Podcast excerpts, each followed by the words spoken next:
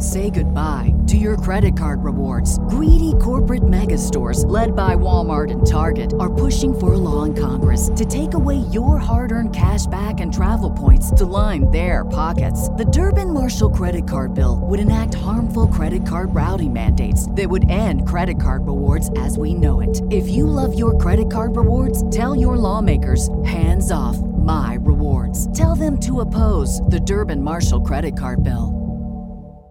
From elephants in Bolivia to dogs in Syria. That kind of rhymes, right? This is Dead Rabbit Radio.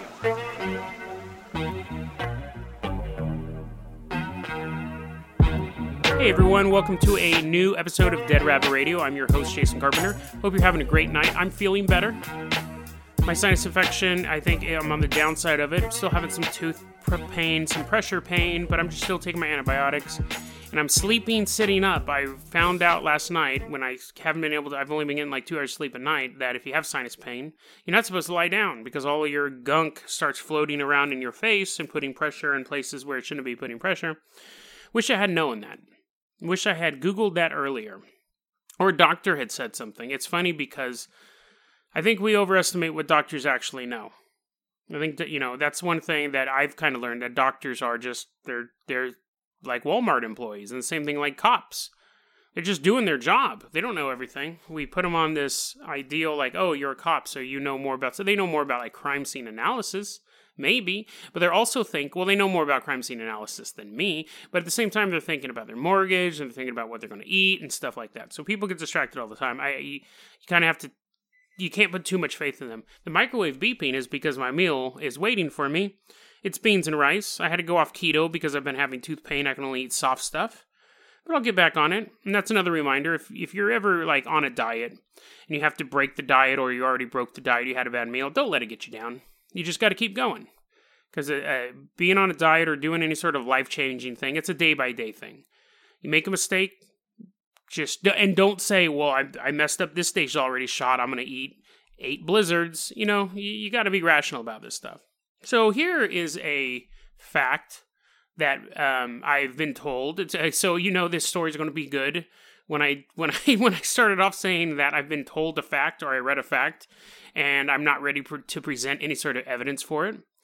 It's disgusting. So I heard that the reason why they invented chocolate milk as tasty as it is, chocolate milk is the best of all the milks, by the way. The reason why they invented chocolate milk is because they were milking cows so much they started to bleed into the milk. They like chafe. So the milk would turn pink, and they're like, dude, we're never going to be able to sell this pink milk. And someone says, what if we change the color of the milk? So that may or may not be true, but I do know now whenever I drink chocolate milk, I'm thinking, this is probably the blood milk. It's kind of disgusting it's kind of disgusting. But I guess like all milk has a little bit of cow pus in it and stuff like that. You just got that. That's just kind of part and parcel of eating industrialized food, or any like I guess all food that comes from an animal is kind of go. So I wanted to talk about some interesting stories. You know, I have a board here that I write down story ideas on, and in the middle of the board there is somebody sc- well, I'm assuming it's me because I live by myself, but I have everything's written out really well, and in the middle of it, in barely legible writing, it either says dreams, organ, or dragon. I can't really tell. It's a little concerning because I'm the only person in here, and none of those are any topics I was even thinking about talking about. I already covered dreams in an earlier episode. So why would I have written that? I must have written it in the middle of the night in the dark with my left hand because I just can't make heads or tails of it. It's that's kind of creeping me out. It's kind of creeping me out. You know, one of the side effects of doing like a paranormal podcast or a conspiracy podcast is you you have to make sure that you don't get too spooked out yourself. You know, I was talking last night, the last episode about doing true crime and it's kind of depressing. It's the same thing with paranormal stuff. I love watching horror movies. I have not been able to bring myself to watch it at all. And it's funny because I'm not even scared of clowns. That trailer just looks so creepy, looks so spooky. And I'm always kind of looking over my shoulder anyway. So, you know, when you're doing a when you're doing a podcast where you're talking about ghosts and these like shadowy groups and stuff like that or weird science, it does kind of put you on edge. So you always kind of got to find a uh, like a a a balancing act for that. At the time of this recording, or you know, a little bit earlier, but we got the good news. The world got the good news, and that was that those 12 young boys and the coach in Thailand were rescued from the caves. And, you know, that was one of those stories that you're like, oh man, this could turn out really, really bad. I, I kind of ignored the story for a while. It wasn't until, you know, I, I was kind of aware of it in the periphery, but it wasn't something that I was really focused on. And then once they discovered him, I was like, oh, that's cool, and kind of got more into the idea of how they were going to rescue him. And at first, they were like, they might be down there for four months, and they were talking about bringing them supplies and all that stuff, and it was just insane, you know, because you know it was pitch dark down there. They were down there for ten days. I was talking to my friend. She was saying, well, I remember we were talking. She goes, you know, they might have had food with them, and I go, they just came from a baseball game or a soccer game, football game.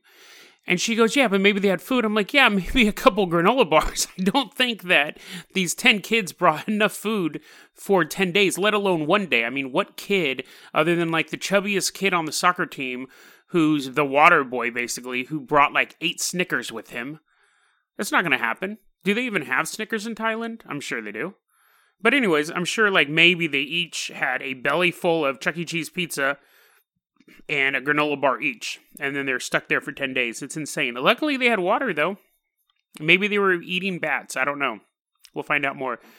But it's great that they came out because there's a story that I wanted to do. And I didn't do it at first. And then once that happened, I was like, ah, oh, man, I can't.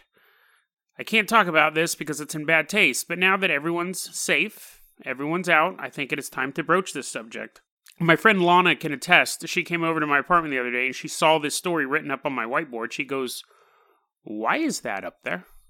So she can attest this actually happened before the Thailand thing.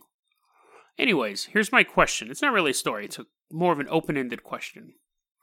You're in a cave, and it could be any sort of situation where you're trapped, but let's keep it as a cave. You're walking through a cave, there's a cave in, so you're trapped in a chamber.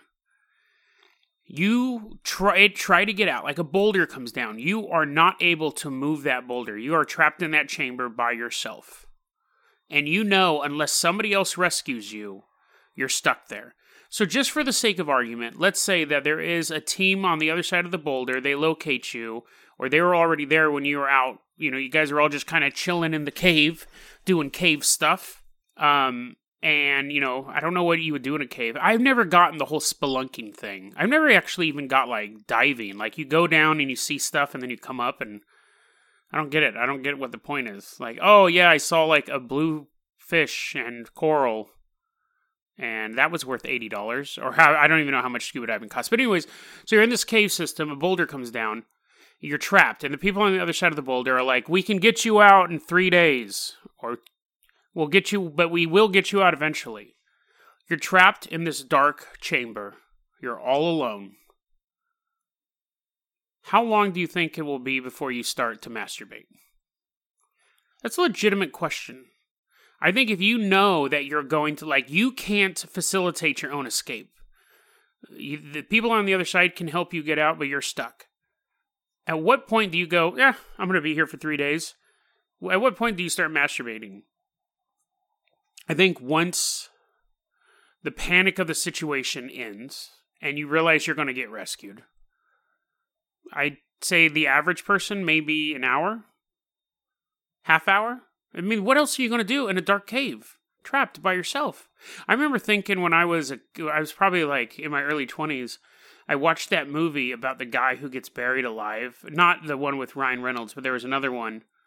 I forgot what it was called. The Vanishing. It's pretty creepy. But I was like, if I got, if I woke up and I was in a coffin and I realized I was under the ground, underneath like six feet of dirt, I'd just start jacking off. Because what's the point? You're not going to get out.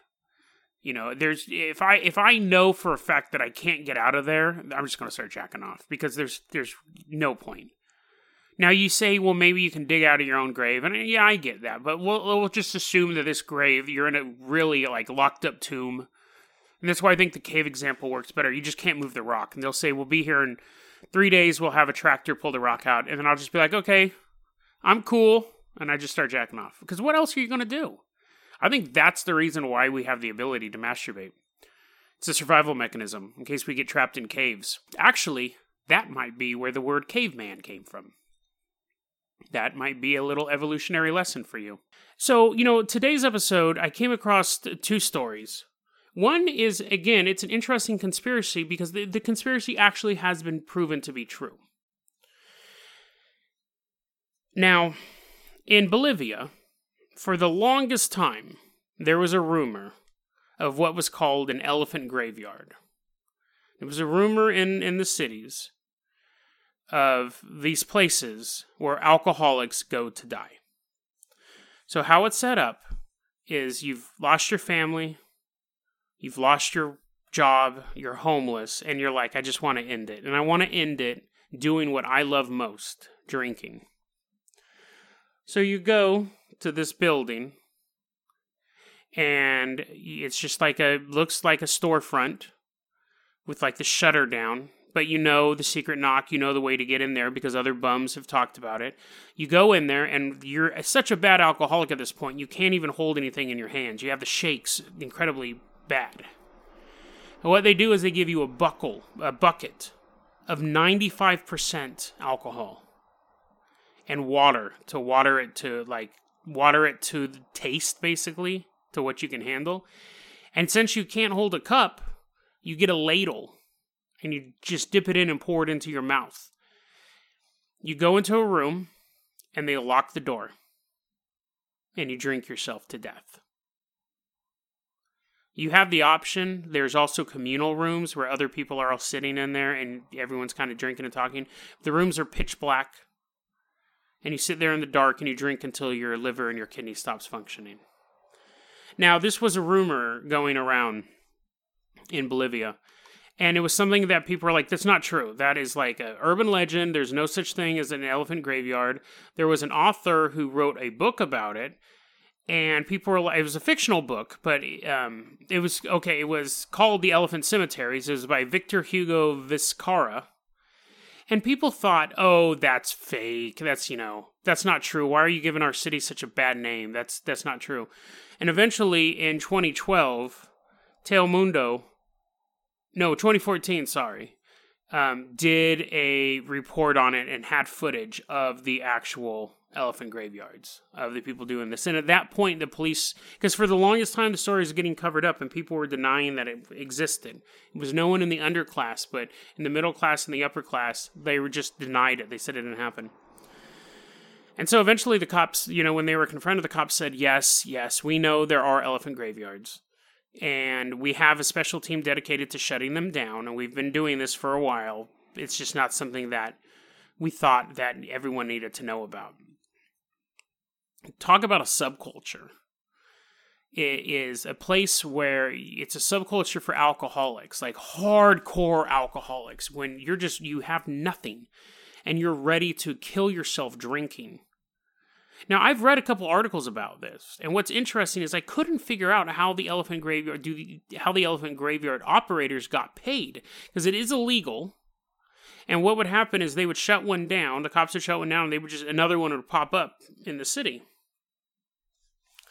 So did they do it as some sort of humanitarian thing? And you know that was the thing in the in the article they were saying that the police the police don't on the not saying this on the record but basically they go listen these people are homeless and they're going to die anyways.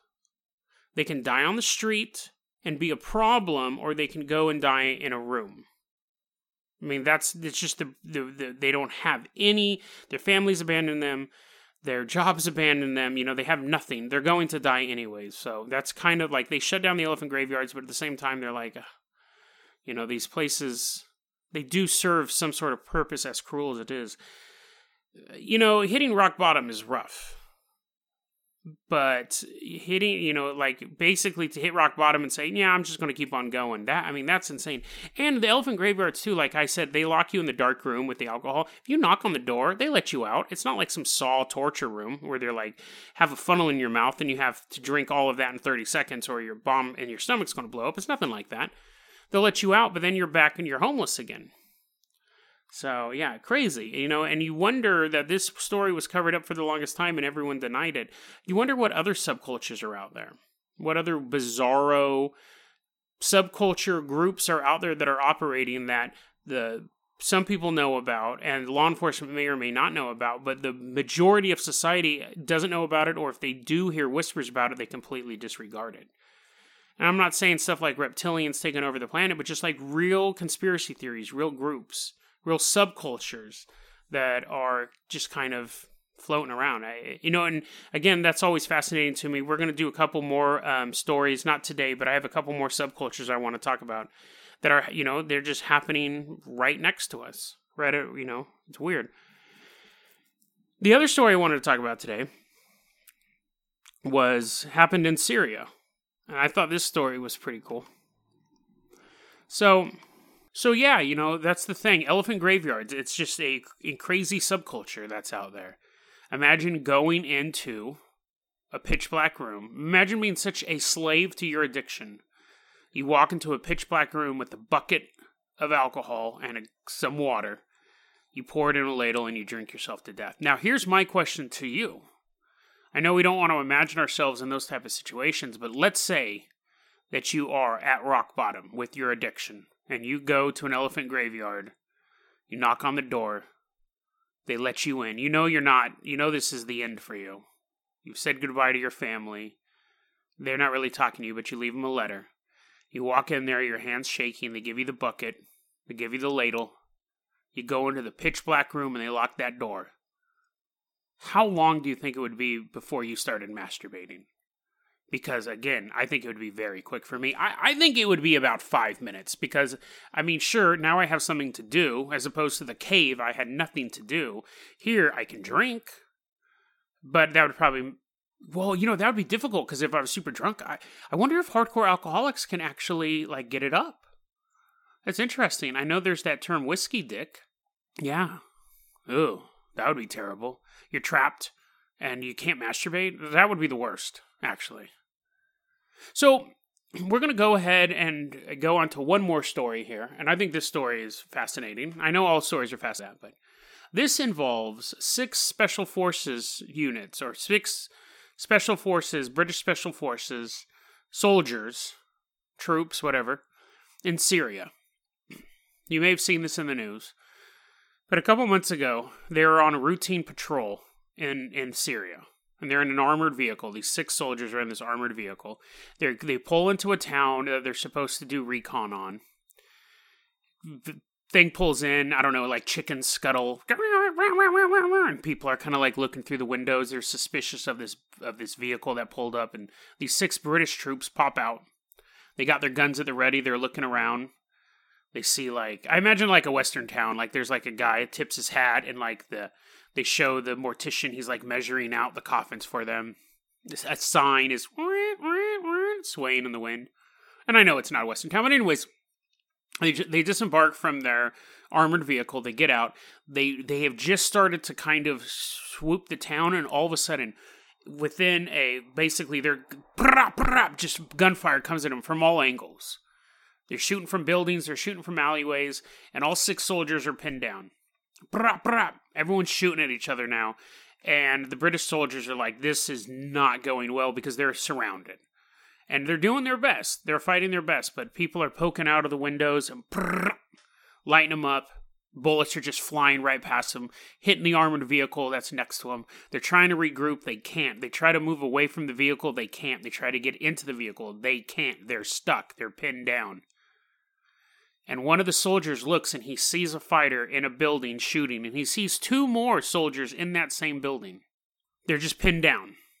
There's no hope. Now, one of the soldiers, he looks and he sees one of the gunmen shooting, peeking out from behind the window. Pop, pop, pop, pop, pop, pop, pop, pop, pop.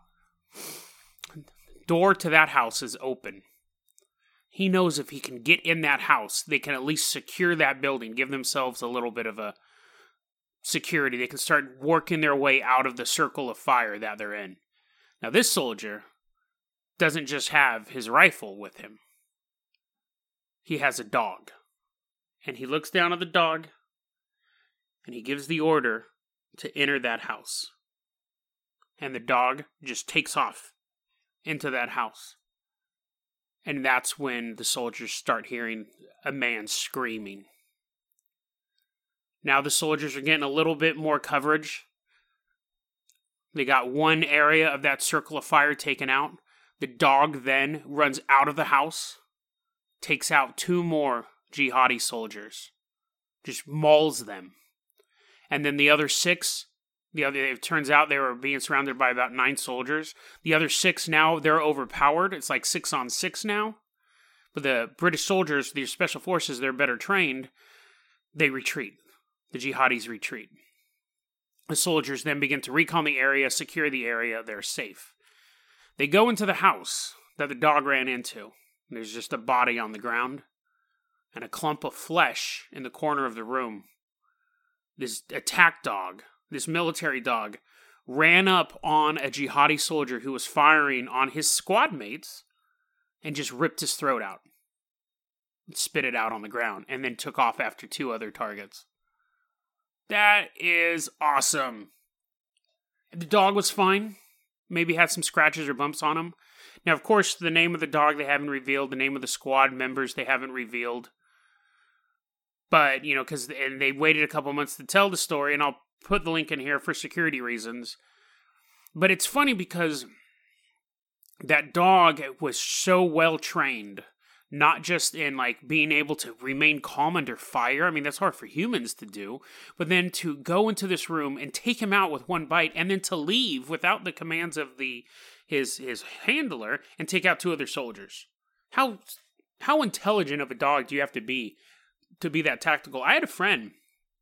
I had a good friend of mine who was one day he was shopping for dogs. He was shopping for a German Shepherd, and I go, "Oh, how much are you thinking about spending for it?" Because you know, I'm thinking, you know, you go to the pound and you can get jo- dogs, or you know, I know some people will drop like a thousand bucks or like five hundred bucks on a pit bull or whatever. And he goes, "Oh, I'm thinking about dropping like a hundred grand." And I'm like, "What are you talking about? A hundred grand for a dog?" He goes, "Oh no, no, these dogs are bred. They're about as smart as a fifth grader." Like intelligence wise he go and he was telling me all this stuff like you can train these dogs. They'll patrol you like you take them around your house eventually they'll come up with their own patrols. They'll figure out like where they need to be at certain times. They're just super well trained. You have them meet each member of your family and so they get to know them so it's not like these guys are walking around with just like your average like great dane which they're they're smart dogs too but you know what i mean? Like they're not walking around with pound puppies these dogs are go through military training, and this dog was able to assess the situation, take out multiple targets uninjured, and allow these men to make their way out of uh, this dangerous situation. So, bravo to War Pup. I'm sure he has a real name. They haven't revealed his name, like I said, but we'll call him War Pup. I think that's a good enough name. When maybe someday they'll make a movie about him. I don't know. That would be kind of like that would be the whole movie, I guess. Would just be like him doing that. Unless they did like a Rocky story where that is the moment and like you see like first off he's a dog like a little puppy and he has like a bad leg and the other dogs are making fun of him. Bam. You can make it an animated movie, dude. You can make it a movie. The whole movie is like a cartoon, like a Pixar type cartoon, and they show him like all the other puppies is like he was the smart, he was the runt of the kennel until he was picked up, and I don't know, I can't do the trailer voice, but anyway, so like he's this little puppy who like everyone picks on, and he's like all sad, and then eventually he goes, someday I'm gonna be a soldier, and they're like, no, you're not, even though his name is War Pup, they're like, no, you're not War Pup, you're just a big nerd, and he's like crying, and then eventually like he meets an older dog who's kind of like scarred up and he's like, I was a soldier. And they kind of like bond. And then you have him meet this girl pup and she's like really cute and she's like kind of like a, a puppy and she's kind of like protesting the war. But at the same time, she like has the hots for him. So you have like this cultural uh, battle going on. You have him finding the mentor. You have him facing down the bullies. So you have like this typical like Pixar cartoon and and just like at the ending show him getting in the armored vehicle he's like waving goodbye to his his uh, cartoon girlfriend who's also like a puppy, and she's like a peace peaceful puppy, but she learns to love War Pup for who he is, and like the old the old rugged pup. Actually, he died in World War II, and it was a ghost the whole time, dude. See, man, why I'm not a movie executive, I don't know. This dog story needs to be told, but then again, I guess I just told it, so that might have fulfilled that factor. Well, that's all we're going to talk about tonight. This was our 25th episode, which is kind of cool, a little bit of a landmark. So I'm happy about that. But you know, it's a daily show, so it's not like I've been doing it for an extreme amount of time, but still 25 episodes. Uh, that's pretty cool. DeadRabbitRadio at gmail.com is our email. On Twitter at Jason O. Carpenter. Website is deadrabbit.com, where you can go there and look at all the show notes, follow all the links to all the crazy articles that we've covered already. 25 episodes. That's pretty awesome. We are going to be back tomorrow. We got some more stories for you. I can finally erase masturbate in a cave off of my whiteboard. But in all, you know, joking aside, I am glad that those kids got rescued. That that was a really crazy story. And hopefully people stay out of those caves for a while, especially during the rainy season. You stay out of those caves too, because if there's a cave in, you're going to have to be faced. How long will it take for you to start masturbating? The eternal question that will never be answered, but we tried on Dead Rabbit Radio.